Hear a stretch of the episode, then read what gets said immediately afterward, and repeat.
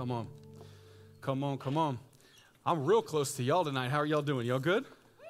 Yeah, y'all might get spit on right here, okay? So I'm gonna really try not to, to make that happen. I don't know about you guys, but I'm ready. I'm ready to preach. I'm, I'm here to do that tonight. It's Mosaic on campus, second one of the whole year. Are y'all excited? Some of y'all never been here before. Come on, come on. Can hand clap something, something?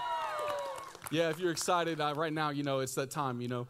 Uh, I don't know if this is your first time here or not, but we like to meet our neighbors here at Mosaic on campus. So right now, I can need you to turn to your neighbor and say, hey, neighbor. No, you know, you got to actually say it. Hey, neighbor. I've been waiting all month to sit next to you. Hey, and there's another neighbor that is on the other side of you that you didn't talk to, your second option, the, the leftovers, so to speak. I need you to touch that neighbor and say, hey, neighbor, I know that you weren't my first option.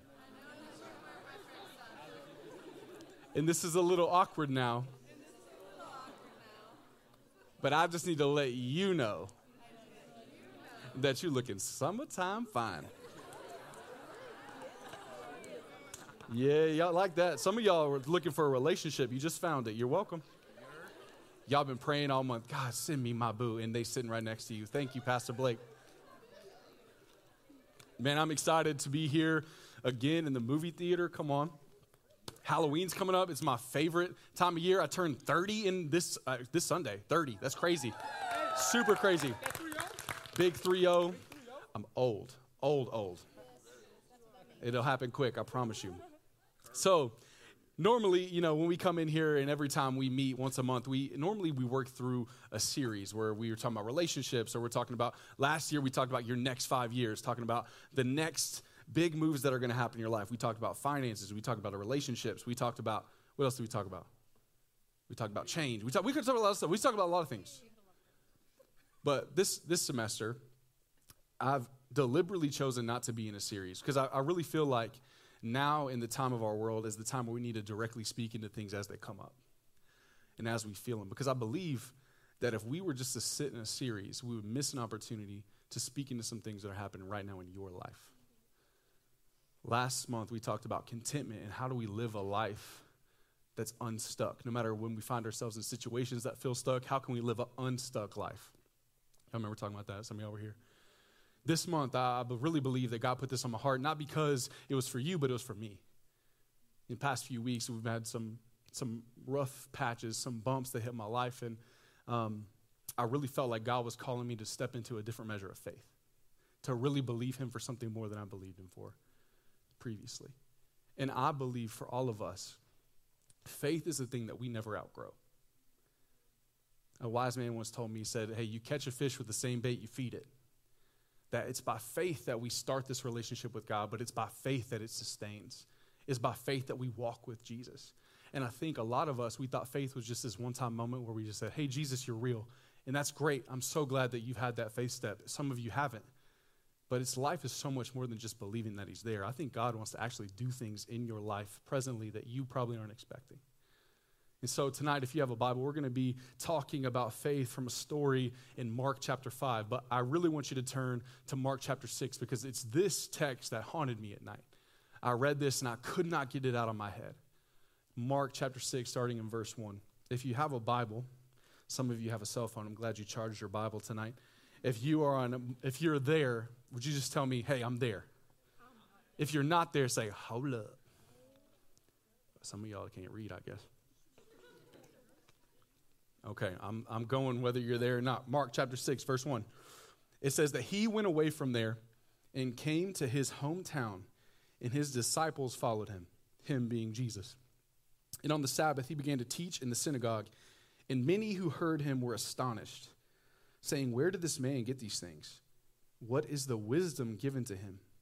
How are such mighty works done by his hands? Is this not the carpenter, the son of Mary, the brother of James and Joses and Judah and Simon? And we are not, are not his sisters here with us? And they took offense at him. And Jesus said to them, A prophet is not without honor except in his, home, his own hometown, and among his relatives, and in his own household. And he could do no mighty work there, except that he laid his hands on a few sick people and he healed them. And he marveled because of their unbelief. See, it's, it's verse 5 that got me. It says he could do no mighty work there because of their unbelief. And he marveled at it. You know, I think for a lot of us, faith is one of these things that seems out there. Oh, it's like a it's a thought thing. But I think faith actually is is real close to us. That's something we choose to walk in or not every single day. And I think the way that we respond in faith actually means a lot for our life, not a little bit. Tonight I want to work from a title Lose the Lid. Touch your neighbor, say, Lose the lid. Lose the lid. Say it like you mean it. Say it like you got a lid to lose. Lose the lid. It's time to lose the lid. You know, uh, a few uh, a few months ago, my nephew, before he turned two, we had this moment. I actually remember this actually this week.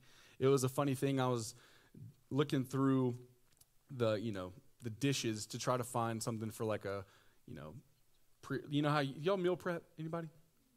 I try to. I'm trying to work on my figure. It's hard. It's difficult. Because you know what I'm saying? Like, I'm just a lot. You know what I'm saying? I eat a lot. I like food. Carbs are great. You feel me? Anybody? Can I get amen? amen? Talk talk back to me. If I'm talking about the if you about the carb life, holla at me. You know what I mean? And so like I'm married to the game. I'm married to the carb game, okay? So I've been working hard. I've been eating broccoli, uh, gross. I have to use a lot of Cholula to add some spice.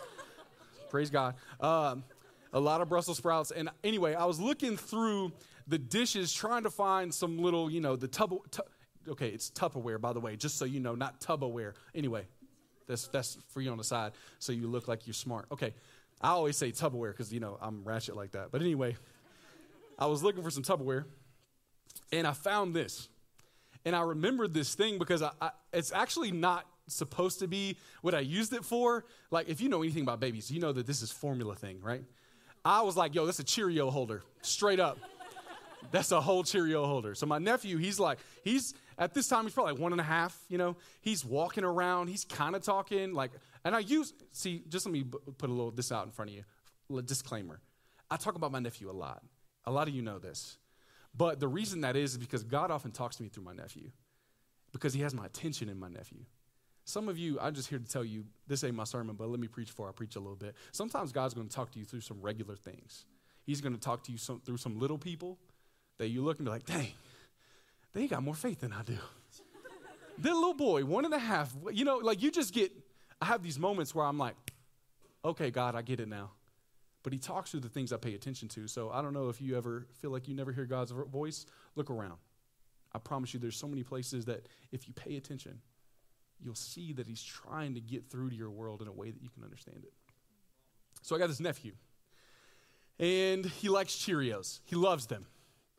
I mean, at the time he did, I guess. I don't know what he's into now. I think, you know, he really loves Elmo, and I do like a little Elmo voice. I'm not going to do it right now. But um, I'll do it later. Ask me later. I'll do it later. Not right now. Not right now. I got I got to warm up. I'm, I'm, it's a stage fright, okay? That's not what I'm here for. I'm not here for Elmo. Maybe later. Maybe later. Maybe later. But for me, I, am more of a Reese's Puffs man. I'm a Reese's Puffs man myself. But he's into these Cheerios, right? And uh, at the time, I'd filled up this thing, and it, it comes in little, three little you know, compartments. Do y'all see this? Yeah? And so there's this lid, right? I put the lid on it so he doesn't spill it everywhere because this little boy has a tendency to make a big mess. Just like, just anywhere he goes, mess instantly. Books on the ground does not matter. It's a mess for real. And thank God my mom cleans up after him because I don't have the time for that. Anyway, but I filled this thing up with, with Cheerios for him, and soon, before you know it, he has either finished them or he has hid them on the ground somewhere that I can't find them. So it's empty. And he comes up to me and he's like, my, my uncle name is BB. So you're welcome, BB, if you hear that. BB, more. And I'm like, you just ate a whole thing of Oreos. You know, or not Oreos, excuse me. That would have been funny. Uh, Cheerios. he had no teeth. Can you imagine? That would have been a mess, bro. Um, but a whole thing of Cheerios. Ate the whole thing. He's more, more. And I'm trying to give him more. I'm trying to give him more. But the thing is, he just won't let go of the thing. He's just holding it more, more. And I'm like, okay, okay, crazy, I hear you. Little boy, calm down. Don't raise your voice at BB like that. You got to talk nice to BB.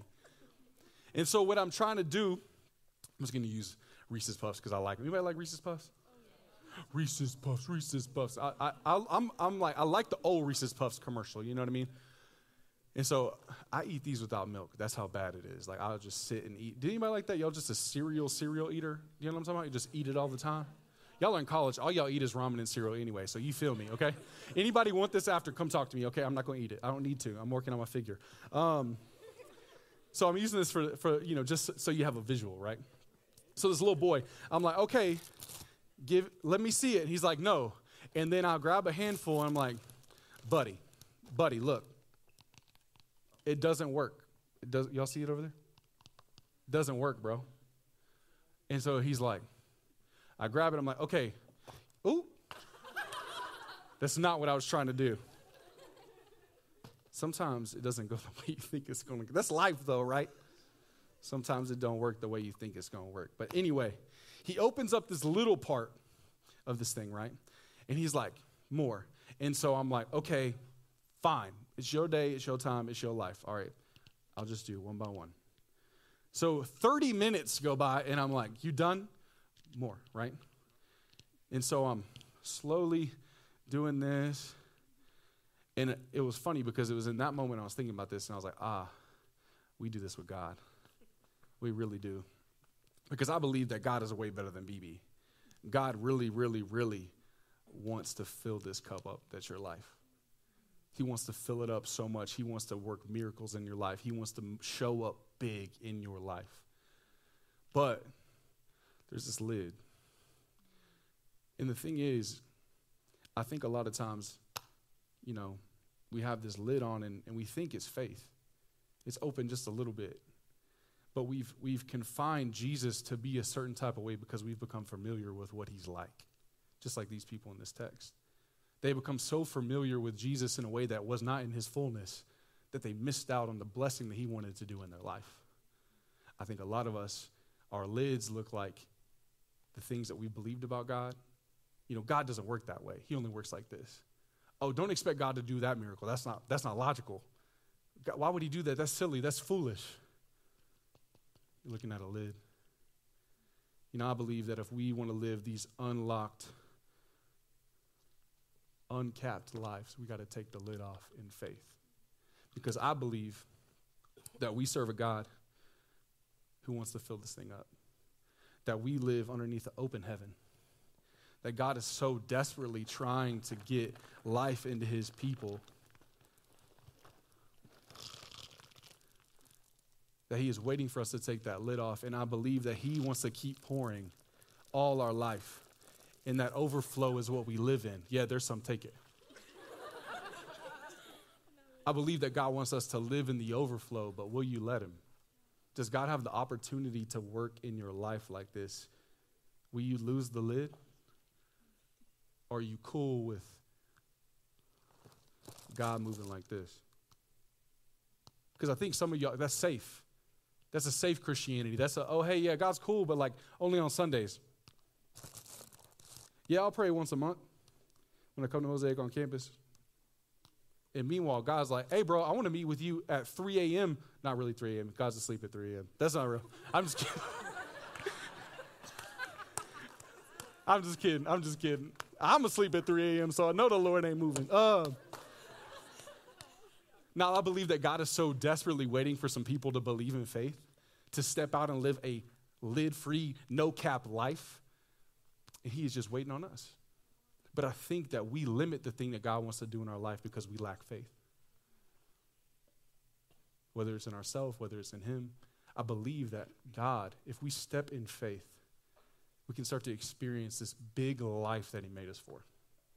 But it's on us. There's some things that we actually have to do in order to receive what God's already trying to give. And here's the good thing about God even when that lid's closed, He still pours it. Doesn't matter if your lid's open or not. Eventually, you're going to see that God's good and you'll open that lid up. But right now, it's time for you to lose the lid. And I want that to feel like not just a, a sermon title, but that's something to live in your life. That you wake up tomorrow and you, you know what? I'm going to lose the lid today. I got that in my spirit. I, am going to lose the lid. Touch your neighbor say, lose the lid. Say it like you mean it. Lose the lid. I'm going to lose my lid. Lose my lid.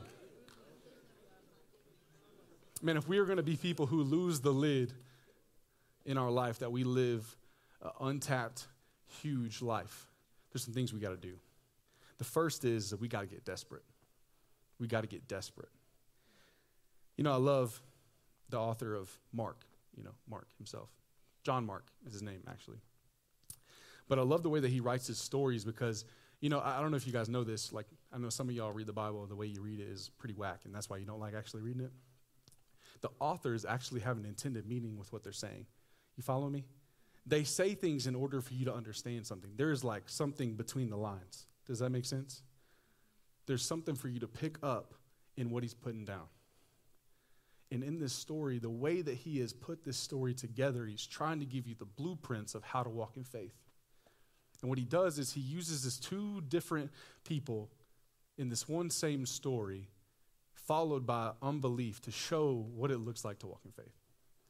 And the story is this man named Jairus, who has a daughter that's sick, and this woman who has an issue that she struggled with for 12 years. And the funny thing is, is that this woman struggled for that long. This girl is 12 years old. That's a hint from the author to say, hey, these two people are connected. These stories are connected. A lot of people believe, the commentators, when they read this, they say that her hemorrhaging of blood is probably because she lost a child 12 years earlier.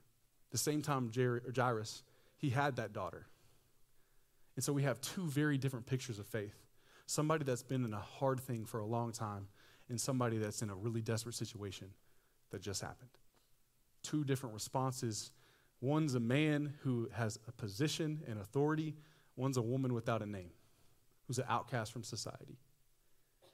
And what he does is he gives us this picture because I believe so many of you in this room are coming from different spaces in your belief, in your walk with God. That Mark's not trying to miss anybody. He's not trying to say, oh, hey, you know what? That applies to them, not me. No, no, no, it's you. You. No matter where you are, you're in this story. You're in this story. And so as we read this and as we take a look at it, take those glasses and pull them down and see, oh, wow, that's what faith looks like. Oh, that's, that's in my life. That's in my business. And as we read this, I'm not going to read the whole thing. There's a lot of, there's a lot of Bible. I know y'all, y'all are like in school. Y'all had finals. Y'all not. Uh, anyway, I'm, not, I'm just going to read a little bit, okay? So we got to get desperate. We got to get desperate. Verse 25 says, And there was a woman who had a discharge of blood for 12 years, and who had suffered much under many physicians, and had spent all that she had, and she was no better but rather she grew worse. You know, some of you in this room, desperation looks different than someone else in this room. And I think that's the beauty of this text because some of you, you've been in a place for a long time. Either you grew up a certain way or you have something going on that's been there for a long time and you're desperate.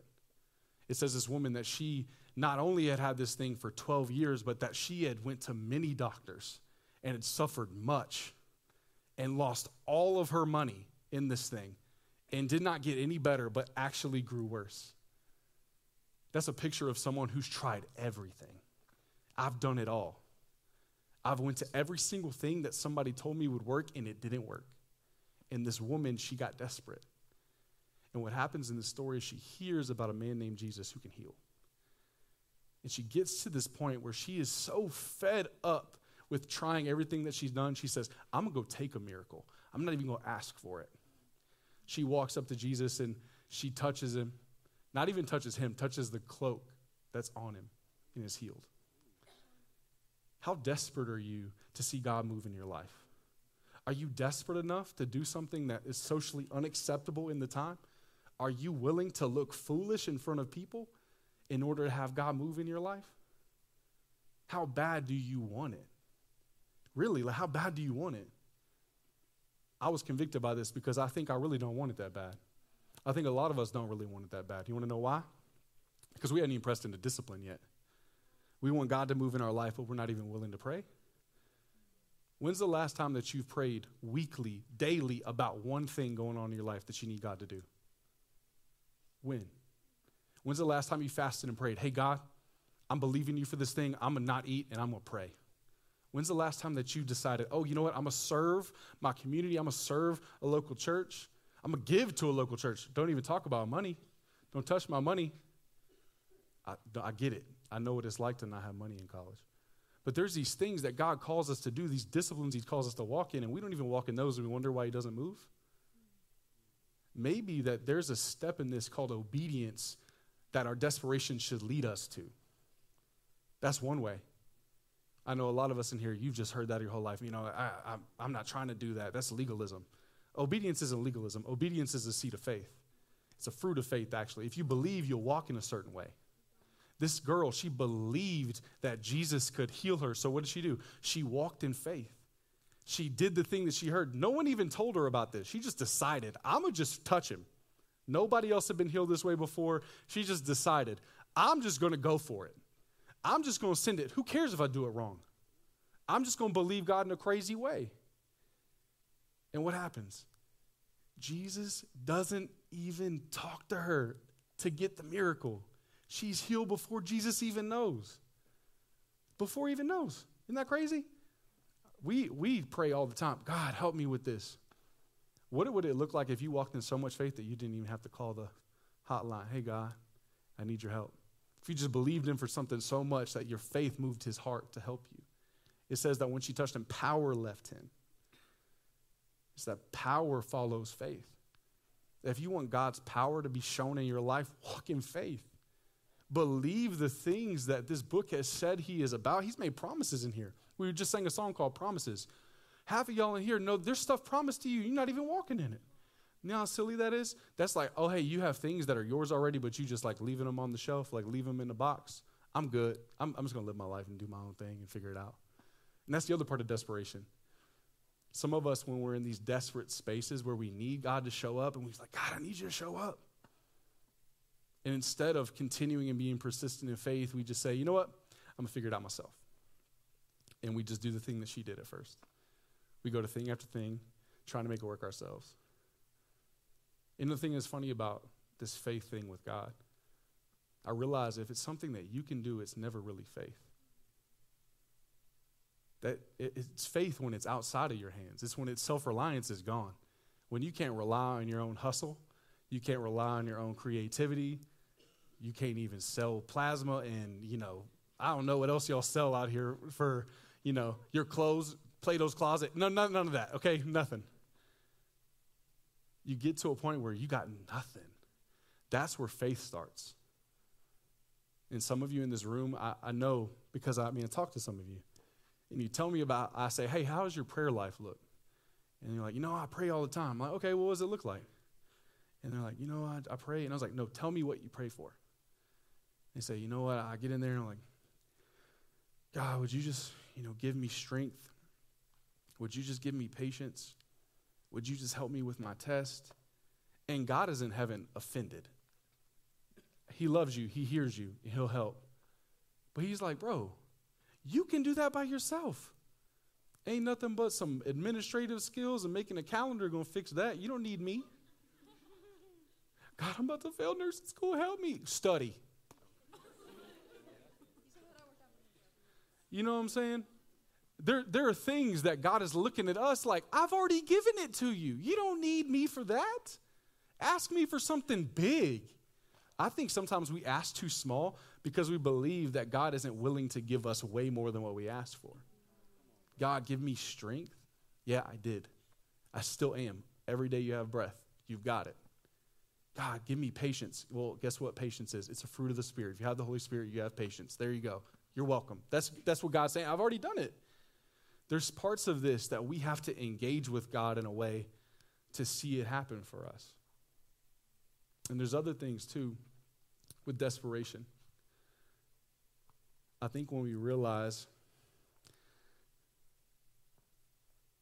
that we can only do so much, and when we have expended that, that is where faith starts. When we got no other options. When we look down at our hands and look up and say, I ain't got it. I, God, I don't know how this is going to work, but I trust you. Instead of saying, I don't know how it's going to work, so I'm going to stop or I'm going to quit, say, I don't know how it's going to work, but I believe and have faith and I trust you. And I'm going to ask boldly. I'm going to ask boldly. My second point today is if, if we're going to live these big lives that we talk about, these faith filled lives that have no lid, you have to realize this one concept, and that is that the way that you perceive Jesus will determine how you approach Jesus. Let me say that again. The way that you perceive or the way that you see and understand who Jesus is will determine how you approach him. Y'all following me? This woman in this story, she had a perception of what Jesus was like. So did this guy, Jairus. They had two different perceptions of Jesus and they asked two very different ways. Did y'all notice that? Let me I know I didn't read it, but let me read you let me read his part. And when Jesus had crossed again, this verse 21, in the boat to the other side, a great crowd gathered about him, and he was beside the sea. And then came out one of the rulers of the synagogue, Jairus by name. And seeing Jesus, he fell at his feet and implored him earnestly, saying, My little daughter is at the point of death. Come and lay your hands on her so that she may be made well and live. And Jesus went with him. Contrast that with this from the lady. She had heard the reports about Jesus saying, If I just touch even his clothes, I will be made well. And she walked up behind him in the crowd and touched his garment. You see the difference? You see, do y'all see it or you don't see it? Let me just tell you. Jairus comes to Jesus and he gets down on his knees and he begs Jesus, Come help. But he asks something very specific. He says, Come lay your hands on my daughter and she will be healed and made well. Come lay your hands. In the Jewish context, that would have been very normal for someone to believe that laying on of hands heals, by the way. Especially when he knew that Jesus, by laying on of hands, had healed people previously.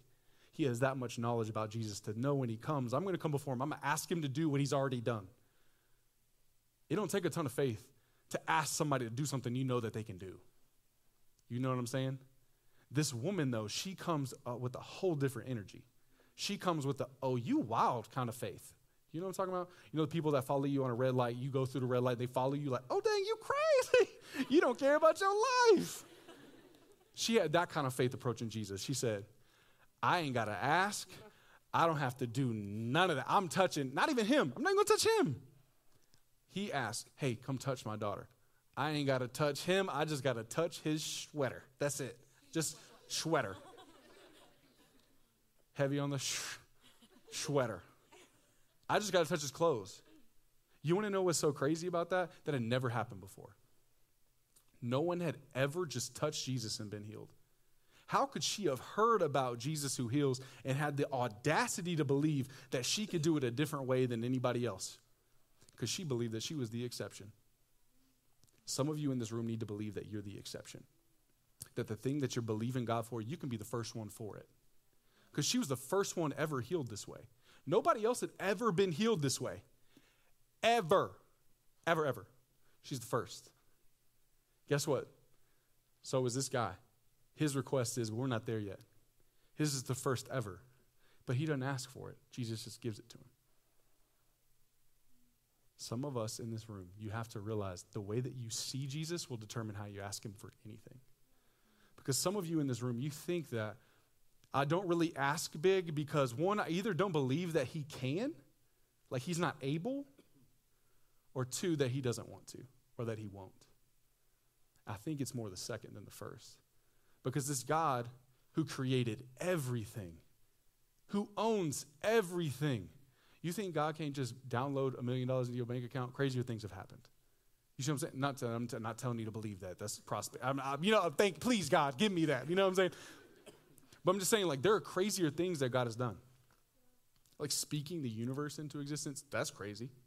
Hold up. You got my science all balled up. That's crazy. No, you know, he did that. God, he healed people. Like, he healed people. And we don't even believe that he can get us through SFA. Come on. I know some of y'all so stressed. Y'all just had tests. Don't play with me. Y'all so stressed. Y'all, barely even got here. Someone had to beg you, say, hey, you need Jesus. He going to help you on your test anyway. Come on. Am I right? Show hands. Show me. Come on. There's at least five of you. Okay, thank you for your boldness. I appreciate you. But no, he can do so much. And I think we, we conceptually believe that. But I think there is this deeper reality that when we ask him for stuff, we think he won't because Maybe a couple of reasons. Maybe because of the way that we've lived our life, he won't. Maybe because we've created a belief structure that says, oh, he doesn't work that way, he only worked that way then. We've limited him in our belief both times. As if you doing right is going to change his mind anyway. God is not a respecter of persons. He loves because he loves, because he can, because he wants to. He doesn't need you to be right before him. Are you serious? You already messed up. Sorry, game over. Loved you enough anyway. Already paid for it. So take that off the table. What's holding you back from believing God for more? What's, what's holding you back from believing God doing something miraculous in your life? Is it because you don't think He can or because you don't think He will? This text right here shows us that He will. The cross ought to show you that He will. The problem might not be God, the problem might be us. I think that if we're desperate enough and that we know that He's good enough, we'll ask Him. You know, just a, a picture for this, just to put it a different way. I have a dog. Her name is Zeta. She's beautiful. She's a German Shepherd. Love her. She's old. She's getting old. But every day when I come into the house, there's this thing that she does, okay? And so it's my mom's fault. It really is. Blame my mom. Um, every time she goes to the bathroom, she gets a treat, right? Every time she comes back in the house, when she's about to leave, you know, about to go to work, treat. So this dog has no shame. Literally every moment that I'm in that house, she is like around me, pet me, feed me, treat me. Like that's her like energy all the time. And today, I literally today, I wasn't even gonna say anything about this, but it made me think today, as I'm walking into the house, she hasn't gone to the bathroom and I'm not leaving. She immediately goes to where the treat is. And it's easy because it's on this one, one part of the shelf. And what she'll do is she'll do like a little circle and then sit and her ears will be up and she'll just be looking at me. Like, you gonna treat me or nah? You know? And what's crazy about this dog is that she knows me well enough, knowing that if she does that, she knows that I will. And so every time that she sees me, treat, treat, treat, treat, treat, she believes more that I'm going to give her that treat than anybody else in that house. Wait till my dad comes. He's like, Why y'all giving this dog treats? I'm serious. He's sitting over there. You can ask him later. Why are you giving them treats for everything? And I'm like, Because I love my baby. You know what I'm saying? That's my dog. You know? It's funny that a dog can have more faith that their owner will take care of them than we can believe that God will take care of us. And what's crazy is sometimes I'll tell that dog no. And guess what? That no does not keep her from asking me again. I think a lot of us have stopped asking God to move mighty in, mightily in our life because He said no one time. Because you asked for something that He was like, no. Not because He's not good and not because He doesn't want to do whatever. A lot of it's from a real hard space. And I get it because I've prayed for people that got sick and it didn't happen. I prayed for people on their deathbed and we lost them. I understand. I feel you. I feel you. I believed God for some things that He didn't show up on the way that I thought He was going to show up. But guess what? Faith is my job, outcome is His job. And just because the outcome didn't go the way I thought it should doesn't mean that He's not good. And does not mean that He won't say yes later to something else. So, why would you ever stop asking God just because you got to know? Because here's the deal if your faith was in God, you would continually ask. If your faith is in the outcome, once it doesn't happen, you'll stop. We have to move our eyes from wanting something and not getting it and pouting and not walking in faith because it didn't happen and turn that into God, you're still good even if it's a no. You're still good if it doesn't play out the way I thought it would. You're still, I'm still gonna ask. That's what this woman did. She had no promises. She was just fed up enough to try. I think some of us got to get that in our spirit to just be fed up enough to try. Fed up enough to believe. Maybe I'm the exception. Maybe I'm going to be the first one this ever happens to, but guess what? You'll never know unless you walk in faith. You'll never know if you don't take the step. You'll never know if you don't take that test. Even after you failed it, take it again. Some of us have run into roadblocks, and we've kept roadblocks from keeping us to walk in faith.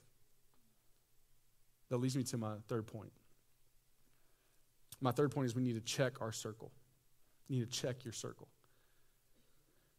You know, I'm like, wow, what do you mean, check my circle? Well, in this story, Jairus, he is sitting there, and Jesus, he's bringing Jesus along, like, come on, my little girl's sick. Come on, let's go. Come on, Je- come on, Jesus. Come on, Jesus. Like, you know, that's what that's happening. Like, think about him. Like, his little girl's dying. It's getting close to the end. And then there is this woman who interrupts him on the way in the middle of his miracle and stops Jesus. It says that Jesus didn't just let, it, let her be healed and just keep it pushing. Jesus stopped and said, Who touched me? Can you imagine? I love Peter and them's reaction. They're like, What you mean, who touched you, bro? There's like a million people, right? What do you mean, like th- them, all of them? You know what I mean? All of them touched you. He's like, No, who touched me? And what's funny is that Jesus can recognize a regular touch and a faith touch, two different things. Some of your prayers are just prayers, but some of them are faith prayers. They're different. They're different. One's a complaint, one's an empty ask, and one is like, God, I believe you for this, and I'm asking crazy. Those are two different things. But Jesus, he feels this touch, and he stops. And he makes enough of a deal that this woman comes up and she says, It was me. And in fear and trembling, she comes down to her knees in front of Jesus and tells him everything. In my, in my imagination, 12 years is a long time. So I can imagine that everything lasted a little bit of time. You get a moment with Jesus, you're not going to tell him everything. I'm taking up an hour and a half and asking for more time. That's just me. But you can imagine this guy is like, Come on, Jesus, come on, bro. Hey, she's dying right now. I need, I need, no, no, no. Get, get up, stop, stop. You know, I can imagine. Can you, can you imagine you just watch? Y'all, am I the only one that has a crazy imagination like this? That reads the Bible like that? Maybe you should. Maybe it'd be more fun. Anyway, come on, Jesus. And in the middle of that time, when Jesus is having this interaction with this woman, his friends come up. Jairus' friends and his family from his household come to him on the way and say, Hey, don't bother the teacher anymore. She's dead. It's over. Just leave him alone. Let him go. Come home. Let's cry like it's over. And Jesus, in the middle of that conversation with that woman, turns to them and says, Don't fear, only believe. And what happens next is why I say you need to check your circle. Jesus, in this moment, right after he tells them this, it says, um, and he allowed no one to follow him except Peter, James, and John, the brother of James. And they came to the house. Peter, James, and John. Y'all know he has 12 disciples, right? 12. 12 of his homies. They've been with him. And he's like, Y'all can't even come these people that came to tell Jairus, or Jairus, excuse me, I don't know why I want to call him Jairus. I said this earlier. I was like, why? Maybe I just grew up in a place where Jairus was just a normal. Anyway, sorry. Jairus, right? He doesn't even let his friends come. He says, You and these three guys, let's go right now. And then he gets to the house, and what are they met by? They're met by people that's, that are mourning. They're crying. They're saying, It's over. It's done. She's dead. And Jesus says, She's not dead. She's only asleep and they laugh at him. And what he says next is interesting. He says, He put all of them out except the father, the mother, and Peter, James, and John. And they went into the little girl's room and they he healed her. He had to put people out.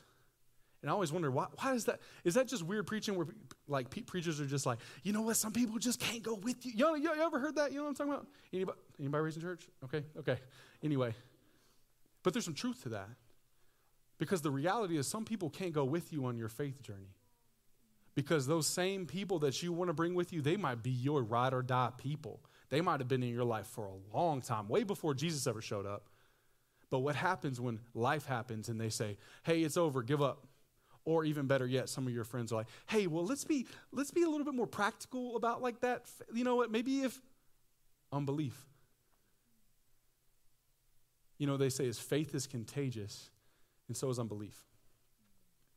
And what's also interesting is that in Romans it says that faith comes by hearing and hearing the word of God, right? Faith comes by hearing. She heard about Jesus and moved in faith. He heard about Jesus and moved in faith. But he is met by his friends telling him something different than what Jesus told him. Some of you in this room, the reason why you have a lit up life and why you don't see God move in a really powerful way is that every time you try to take a step in faith, you have people in your life that you may love. They might be family, they might be your best friends, but they come in and they poison your faith. They say, hey, you could never do that. You know what? Mm, maybe this isn't for you. Maybe this is a different, maybe God's calling you on a different career path. You know, you know, and it's even worse when it's people that you really love, like maybe like a significant other that you are like so like in faith about something, like God's called me to this, I'm made for this, and then they say, you know, you have a bad day and you kind of lose faith. You're like, man, I don't really know if God made me for this. Maybe I should quit. And then they say, you know what? Yeah, you're right. Maybe you should quit. Please break up with them. Oh my God. Ladies, I'm so serious. Men too in the room if the person that you're with, that you want to spend the rest of your life with, can't believe in you when you don't believe in yourself, leave them. You need some people in your corner that are going to say, when you get that diagnosis, or when your parents get it, or your best friend gets it, or somebody is in a bad way, you need someone to grab your hand and say, Come on, let's pray. Let's believe in faith that God can still heal. Let's believe and pray and believe that God still wants to do something in your life. That maybe you might have made a mistake, but guess what? That's not who you are. You've got so much more ahead of you than that little thing that you thought. Hey, you know what? Maybe it's not nursing school. Maybe it's something else that God's leading you to, but we're going to believe in faith and pray that God is going to move in your life. You need some people in your circle that are going to believe enough for you to keep you in the journey when you want to quit. When you get met with bad news that makes you feel like maybe I'm stupid to believe God for this. You need some people in your circle that are going to breathe faith into you and not poison it. You need to check your circle if you're going to live this big faith life. And there's some people that can't go with you. Hear me though, it's not that those people can't be in your life and that you don't have a role in their life, but they just can't be with you in that moment where you need somebody with faith. You need someone to believe for you and with you and move forward with you. You need that.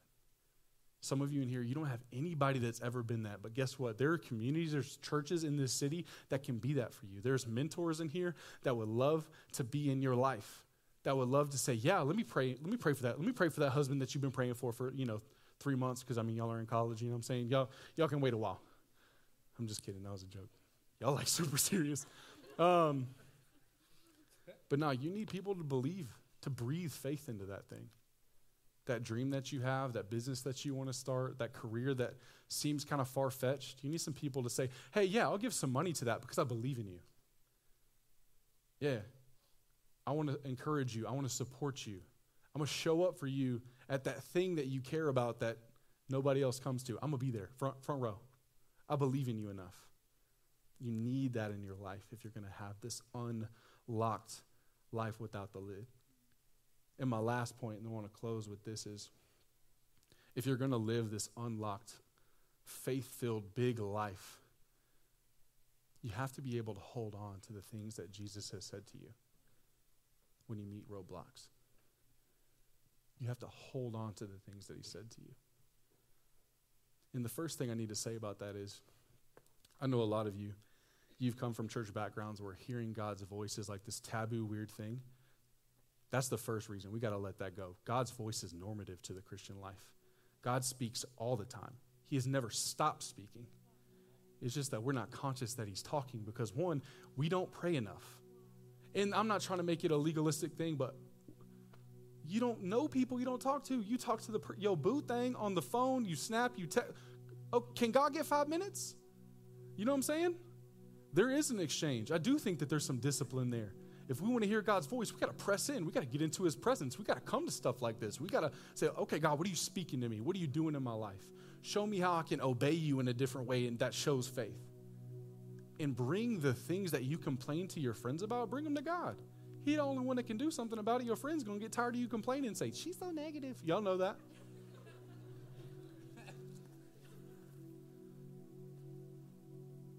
we have to normalize prayer. And also, we got to know His Word.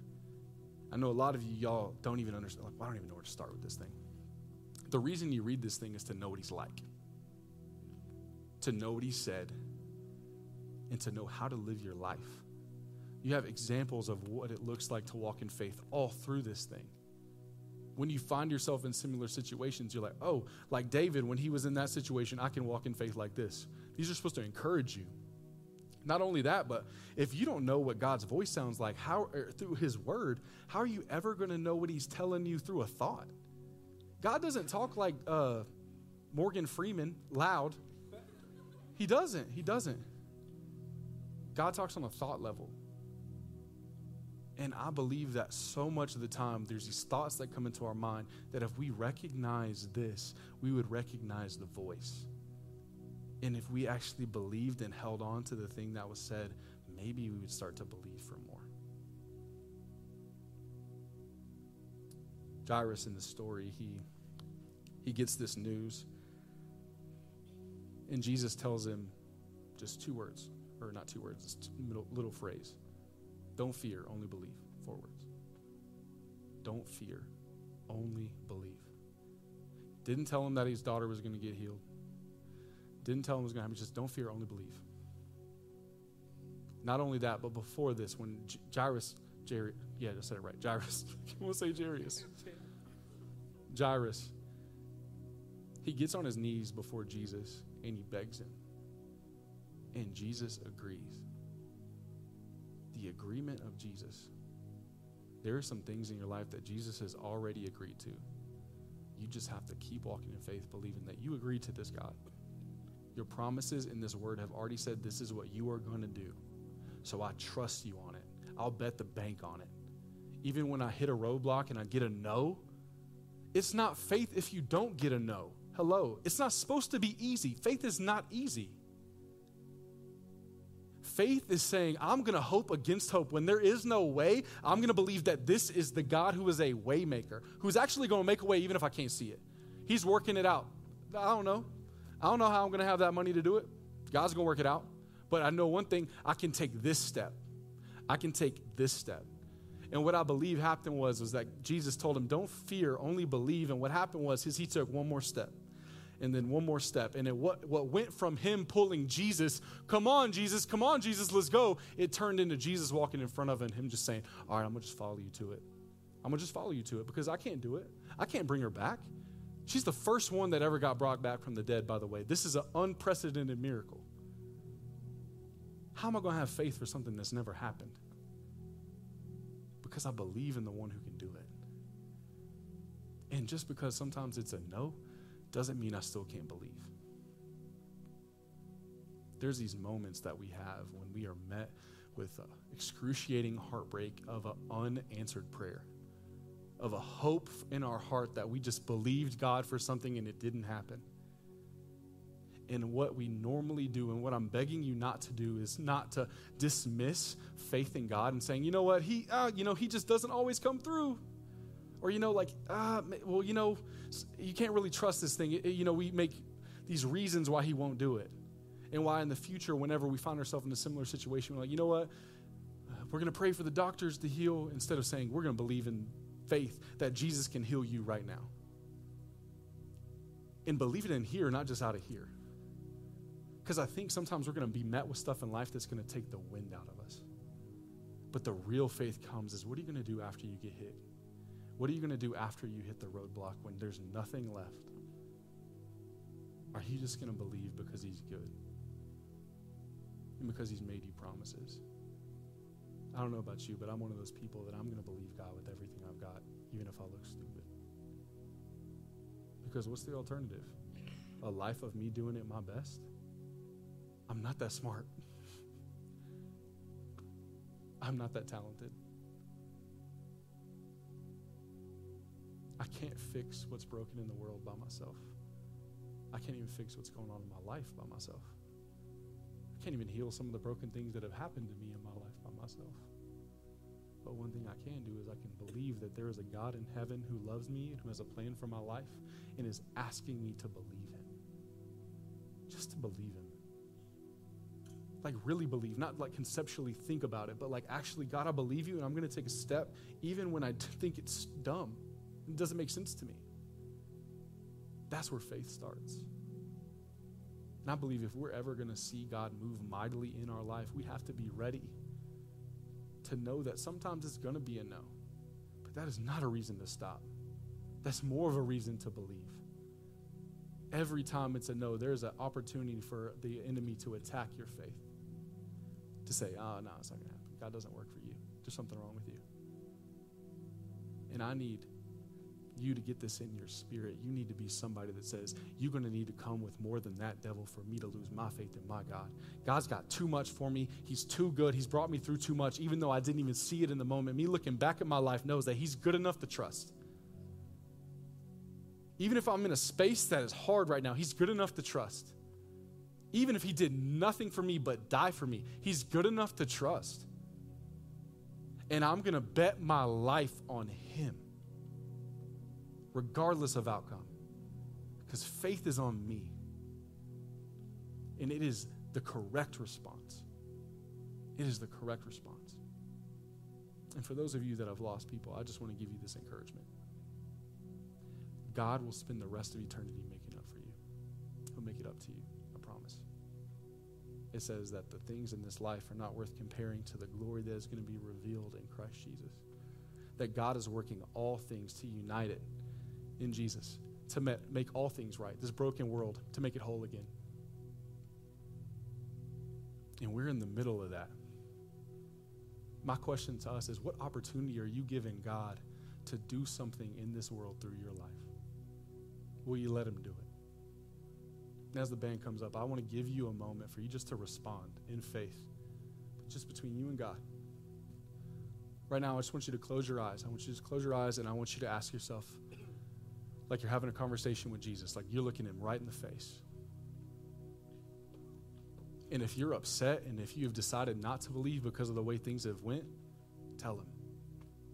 He is big enough to handle your, your broken heart. He's big enough for it.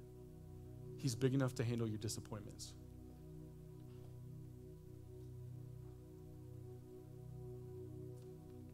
And in this moment, I want you to ask yourself, like, like Jesus is asking you, What do you need to stop? What's some things that you've been believing or engaging in that you need to just let go tonight and lay down at his feet and say, I'm not doing that anymore? What's he calling you to stop?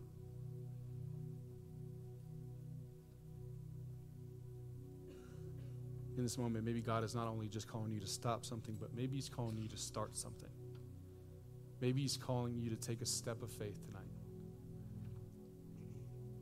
Maybe He's asking you for the first time in a service for you to stand up and ask for somebody for prayer for that thing, to partner with you in faith. What step is He calling you to start? And the last is what is He calling you to believe? What are some things that you believed about Him that have stunted your faith journey with Him? Is it that you don't think He's able? Or is it that you don't think He's good? Or is it that you don't think He will? What's God calling you to stop? What's He calling you to start? And what is God calling you to believe? If you need something, if you need prayer for anything in this room, we have people around this room that want to pray for you, that want to pray with you. And if you had a moment with Jesus tonight that you felt something in your heart shift, don't leave tonight without telling somebody about it. What's God calling you to stop? What's He calling you to start? And what's He calling you to believe?